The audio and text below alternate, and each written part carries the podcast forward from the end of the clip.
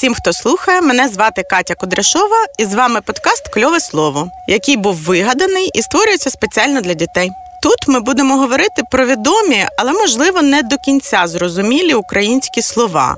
А головне, спробуємо розкрити явища і сенси, які стоять за ними. Кожного нового випуску я запрошую до себе дитину гостя, який і загадуватиму обране мною слово. Мій гість е, намагатиметься пригадати і розповісти все, що він знає про слово. А далі вже я спробую викласти все те, що мені б хотілося, аби діти дізнались про певні українські слова. Сьогодні моїм гостем є Михайло і йому 6 років. Привіт! Привіт! Дякую, що ти доєднався, і сподіваюся, що в нас з тобою сьогодні вийде цікава, а можливо і весела розмова. Погнали! Так, Зараз я загадаю тобі слово сьогоднішнього нашого випуску. І це слово. Жорна. Коли-небудь чув таке? Може, маєш якісь асоціації з ним? млин, зерно. Дуже гарні в тебе, дуже вдалі асоціації, які напряму пов'язані зі словом жорна. Зараз я би хотіла дати тобі коротеньку візитку цього слова, щоб ми далі змогли провести цей діалог. Жорна це кам'яний пристрій для перемелювання чи перетирання збіжжя. Має він вигляд двох кам'яних дисків, або простіше сказати, кругляхів, поставлених один на одний. Верхні називали верхняк, а нижній Нижняк? точно називали так нижняк. Поверхня жорен е, була покрита спеціальним різьбленням. Це жолобки, прорізані на камені, ніби як візерунки. Вони робились з метою покращення перемолу зерна. У верхньому диску був спеціальний отвір, куди зерно засипали. Воно потрапляло в простір між верхнім і нижнім каменем і розтиралось в борошно. Причому рухали тільки верхняк, а нижній камінь лишався нерухомим. Часами його навіть в землю вкопували, аби гарно зафіксувати. Саме слово жорна походить від старослов'янського слова жорнове. Що це може означати, як ти думаєш? Зерно. Не зерно. Хм. Зараз розкажу тоді. Жорнове означало важкий або дуже тяжкий. І це має сенс, оскільки цей механізм і справді досить важкий. Кожен кружляк, в залежності від виду каміння, з якого він був зроблений, важив кілька десятків кілограмів. Отже, жорна це такий найдавніший механізм для перетирання зерна, яким люди користувались і дві, і три тисячі років тому поза межами сучасної України. Їх використовували зовсім в різних частинах світу. В нас же на території їх почали використовувати давні слов'яни орієнтовно з 8 століття. Але це не значить, що до слов'ян люди не мололи зерно. Просто до того були більш прості знаряддя, які називалися зернотерки. Їх знайшли в трипільських поселеннях, а це було аж 5 тисяч років тому. Скажи, ти бачив коли-небудь пристрої для перемелювання зерна в музеях, можливо? Так, купа різних є. В різних музеях бачив чи в різних місцях, чи різні пристрої? ти Різні бачив? пристрої. Різні, а які різні? Наприклад, жорна я там теж бачив. І ще я бачив, ну, я ще бачив домашній млин якийсь невеличкий. Класно. Зернотерку бачив, може? М, Напевно, що так. Мені здається, що дійсно в більшості музеях етнографічних чи археологічних світу зберігаються жорна в експозиціях, тому що це давні приклади побудових предметів, якими люди колись користувалися. Але я маю наступне дуже важливе запитання. Як ти думаєш, чому я обрала таке слово для сьогоднішньої нашої розмови? З чим воно може бути пов'язане? З хлібом. А чому з хлібом? Не знаю навіть. Якось так здалось. Жорна що роблять? Перетирають зерно на борошно, а з борошна роблять тісто, а з тіста випікають хліб. Супер! Правильно, жорна є одним із важливих ланцюгів в процесі створення хліба. що таке хліб для людини? Як говориться в багатьох прислів'ях по всьому світу, хліб всьому голова. Як ти думаєш, чому ж хліб всьому голова? Це якась основна їжа чи що? Так, ти правий, це базова їжа була упродовж тисячоліть в людей, оскільки харчування не було таким різноманітним, як ми маємо сьогодні, і хліб був одним з найпростіших і найпоширеніших засобів втамувати голод. Якщо пригадати історії з книжок, фільмів, мультфільмів, складно буде знайти такі, в якому б не фігурував хліб. І не дивлячись ні на які технологічні зміни, все одно хліб до сьогодні лишається на нашому столі і в різних кутках світу, і в різних народів. Навіть наша улюблена піца. Так, піца є різновидом хліба, покращеним різновидом хліба. Але піца це також такий хліб. Отже, ми з тобою маємо невеличкий логічний ряд: жорна тере хліб. Але що ж стоїть між цим і до цього? Збирають врожай, А що ж За вони збирають? Врожай? Чого? пшениці, Так, а що таке пшениця? Це зернятка. Так, зернятка. І, звісно, між жорнами і випіканням хліба ще є цілий процес по вирощуванні зерна. Колись дуже давно люди перейшли від збиральницького способу життя до вирощувального та почали активно обробляти землю і вирощувати різноманітні зернові культури. Давай спробуємо побачити, як же відбувався такий процес на наших теренах в уяві. Я буду розповідати, а ти будеш уявляти, і в своїй уяві побачиш, як відбувався цей процес. Вечоріє, сонце вже спускається до небокраю і змінює своє яскраве біле світло на якесь більш м'яке, жовтувате, а частинами й рожувате. На краю села, за низенькою біленькою хатою, на невеличкому горбочку, ми бачимо групу людей. Якщо придивитись пільніше, то можемо зрозуміти, що це родина. Високий, але досить сухий чоловік, важко впираючись ногами в землю, штовхає перед собою плуг, що запряжений у вола. За ним, посунувшись тілом вперед, іде жінка. На плечі у неї висить тканяна сумка, вже майже спорожніла. Однією рукою вона дістає з нею жменьку зерна і вправними рухами розкидає його по свіжозораній ще холодній весняній землі. Десь далі, попід деревами, бігають діти, старшенький хлопчик та двійко дівчат. Вони вистрибують і сміються. Разом з хлопчиком через плече пострибує вже порожня світла торбинка. Теплий промінь лоскоче і пригріває хлопчикове обличчя. Ранок, йому потрібно вести корову на випас за село. Вони проходять повз яскраво зелене поле колосків, що рухаються в такт з вітром. Великі салатові хвилі проносяться полем. Хлопчик обережно веде корову, щоб та в жодному разі не потоптала копитами хліб. Друга половина літа.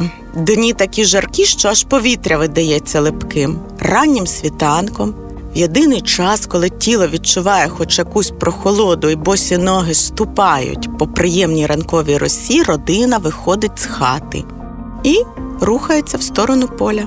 Дорослі тримають в руках серпи. Колоски золотом виблискують під косими променями ранкового сонця. Батько і мати вправними рухами косять збіжжя. Діти ще деякий час можуть бігати босими ногами по траві, але скоро теж пристають до роботи. Вони зв'язують скошені колоски в невеличкі снопи, потім збирають вже у більш високі. І так день за днем протягом тижня, поки не покосять все своє поле. А що ж відбувається далі? Ти можеш продовжити мою історію? Так. Потім вони везуть додому увесь врожай, який зібрали, і молотять його. Що роблять? Молотять. А, молотять. Правильно, пшеницю далі потрібно змолотити.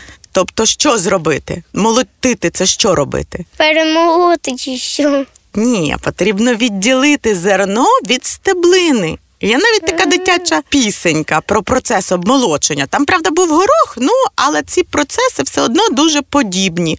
Там співалось два півники, два півники, горох молотили, дві курочки, чобарочки до млина носили.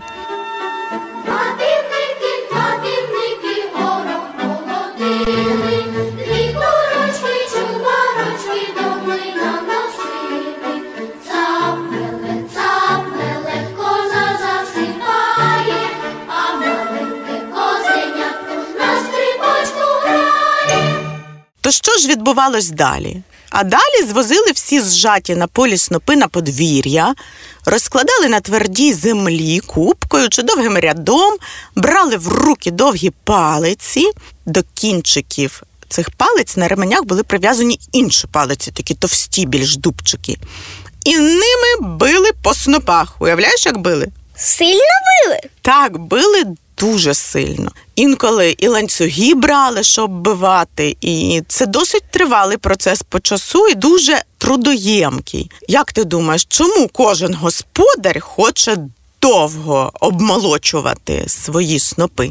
Щоб там нічого не залишилось такого. Звісно, кожен господар прагне зібрати найбільшу кількість зерна. Отже, зерна відлітають, солому забирають, а зерно загрібають у ємкості, попередньо просіявши через сито, дрібний пісок і пил. І ось нарешті ми підібрались до наступного питання, з яким безпосередньо пов'язане наше слово. Що ж далі роблять із зерном? Потім зерно мелять чи що? Правильно, мелять, щоб зробити борошно. А як ти думаєш, чому в якийсь момент люди вирішили перемелювати зерна на борошно? Якесь дуже складне питання. Складне питання. Так. Я маю таку відповідь.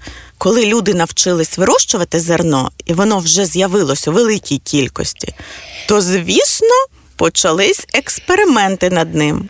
Як можливо його ще використовувати, ніж просто от самі зернятка? І в один момент спробували відділити зернину від зовнішніх оболонок і перетерти, і побачили, що виникає борошно з нього. Спочатку люди перетирали зерно в домашніх умовах. В кожному господарстві були домашні жорна, існувала навіть така професія, як жорняр. Це людина, яка що робила? Як ти думаєш? Напевно, що милила усі ці Малила кого? зерно. Зерно на млині. Так. Млинар перемолює. А жорняр що міг робити? Коли жорна затоплюються їх ремонтувати. Бінго. Жорняр це людина, яка витесувала жорнові камені, а також гострила ці самі жорнові диски, оскільки, як ти сказав, вони затоплялися під час довгої роботи. На наших теренах жорнові кругляки вироблялись з тих мінеральних порід, які були на цих територіях. А це такі породи, як вапняк, пісковик, граніт. Як думаєш, які диски були найміцніші? Граніт Правильно, гранітні. З граніту жорна були дуже витривалими і могли служити до 60 років. Майже не зношувались, їх просто час від часу заточували. Але варто нам з тобою поговорити про великі об'єми обробки зерна. Коли люди збирали вже 100 мішків чи 200, тоді що? Що їм робити з таким великим кількістю зерна? Зробити більше млин. Так, саме так. Коли в людей виникла потреба обробляти велику кількість зерна, то виникає пряма потреба в більших, потужніших пристроях для перемелювання. І для цього люди почали використовувати величезні і неймовірно важкі жорна. Кожен такий диск міг важити від 100 до 500 кілограмів. Ого, А рухати ж потрібно було цілий день, і це не під силу було людям фізично. І тоді вони що додумались? е, вітром або водою користуватись. Так, використовувати зовнішню силу. Ти сказав про вітер і воду, а яка ще могла бути зовнішня сила? Коні, наприклад. Так, спочатку вони придумали використовувати силу тварин. Запрягали коней, ті йшли по колу і тим самим могли рухати камені. А пізніше вже почали використовувати сили природи, такі, як ти сказав, силу Води, і, вітру. і вітру. Які млини ти бачив в своєму житті? Якщо чесно, тільки які через вітер крутяться. Тобто, які це млини? Повітряні. Вітряні млини. Так, а ти можеш їх описати, як вони виглядали? Це як висока хатка з пропелером спереду. Точно. Ідеальний опис. Всі можуть собі уявити, навіть ті, хто ніколи не бачив вітряний млин. Величезна дерев'яна хата споруда попереду має пропелер, який рухається. Чому? Через те, що дме вітер. Через те, що дме вітер, так. А ще, звісно, були водяні млини. Їх будували на берегах річок. На теренах України все ще є діючі водяні млини. Один з найстаріших водяних млинів є у місті Сатанів на Хмельниччині. І він єдиний, який по сьогодні функціонує на річці Збруч. За переказом він діє з 1790 року. Тобто це понад 200 років працює млин, уявляєш? Не дуже, навіть 100 років не можу уявити. Це дуже довга відстань. І до сьогодні люди звозять на той самий млин зерно, щоб отримувати борошно. Але якщо ми повернемось до розмови про зерно, то як думаєш, що весь врожай зерна господарі відразу змолочували? Ні. А чому? Щоб наступний врожай посіяти. Так, ти правий. Вони мали залишити зерно для наступного року для засіву, щоб продовжувати вирощування зерна. А ще для чого лишали? На зиму, На зиму для чого? щоб і взимку було що їсти. Ну, тобто, що їсти, щоб можна було приготувати каші і ще нагодувати. А, наготувати худобу. Так, борошно використовували для годування худоби, приготування каш для їжі. І насправді ще фокус в тому, що борошно перемелене досить швидко піддається псуванню. Виявляється, наше сучасне борошно перед фасуванням для подовження його зберігання прогрівають до температури десь 40 градусів.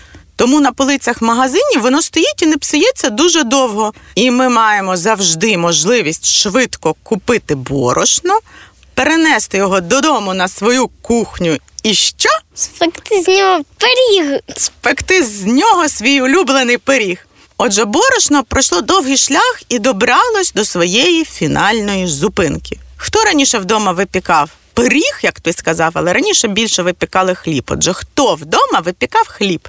Жінки Жінки. Випіканням хлібу займались жінки.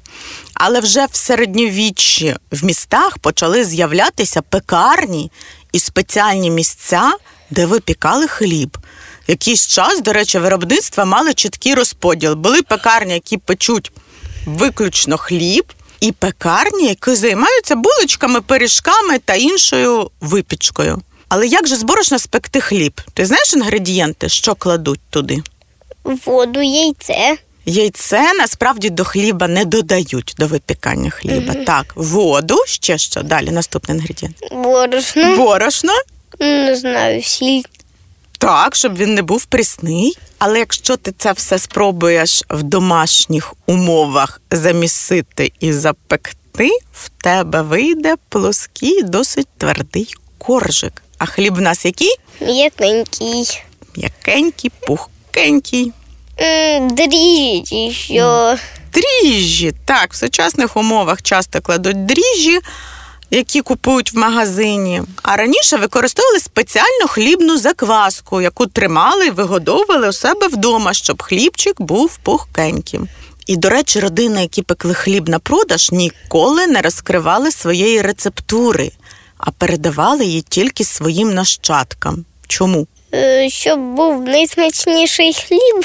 Так, щоб за найсмачнішим хлібом переходили саме до них. І, до речі, по сьогодні деякі господині свої рецепти тримають при собі, щоб гості хвалили і нахвалювали тільки їхні пироги. От дивись, яку довгу історію, заповнену різними фактами навколо слова жорна, ми з тобою зараз проговорили. Дуже. Тому що жорна це прадавні знаряддя праці, які впродовж тисячоліть давали людям хліб до столи. І, звісно ж, робота по перемелюванню зерна лишила по собі дуже багато згадок в літературі і в усній народній творчості. Тому наостанок я б хотіла розказати тобі декілька прислівів, які безпосередньо пов'язані з головним словом цієї розмови. Отже, готовий? Так. Коло жорен піт витирають, а коло млина пісні співають. Чому так говорили? Ну, напевно, що жорна заточувати і ще крутити треба, а млин сам мелить. Так, тому що робота при жорнах була дуже важка, коли люди вже вигадали і зрозуміли, як можна використовувати зовнішні сили, їм стало легше. Ще одна фраза. Взяти когось на свої жорна. Здогадуєшся, що б це могло значити? Ні.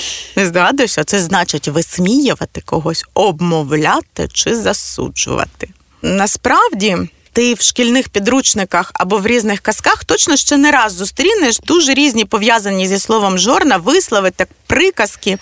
Але впевнена, що після цього епізоду ти вже будеш розуміти, чому люди приділяли стільки уваги цьому слову і поняттю.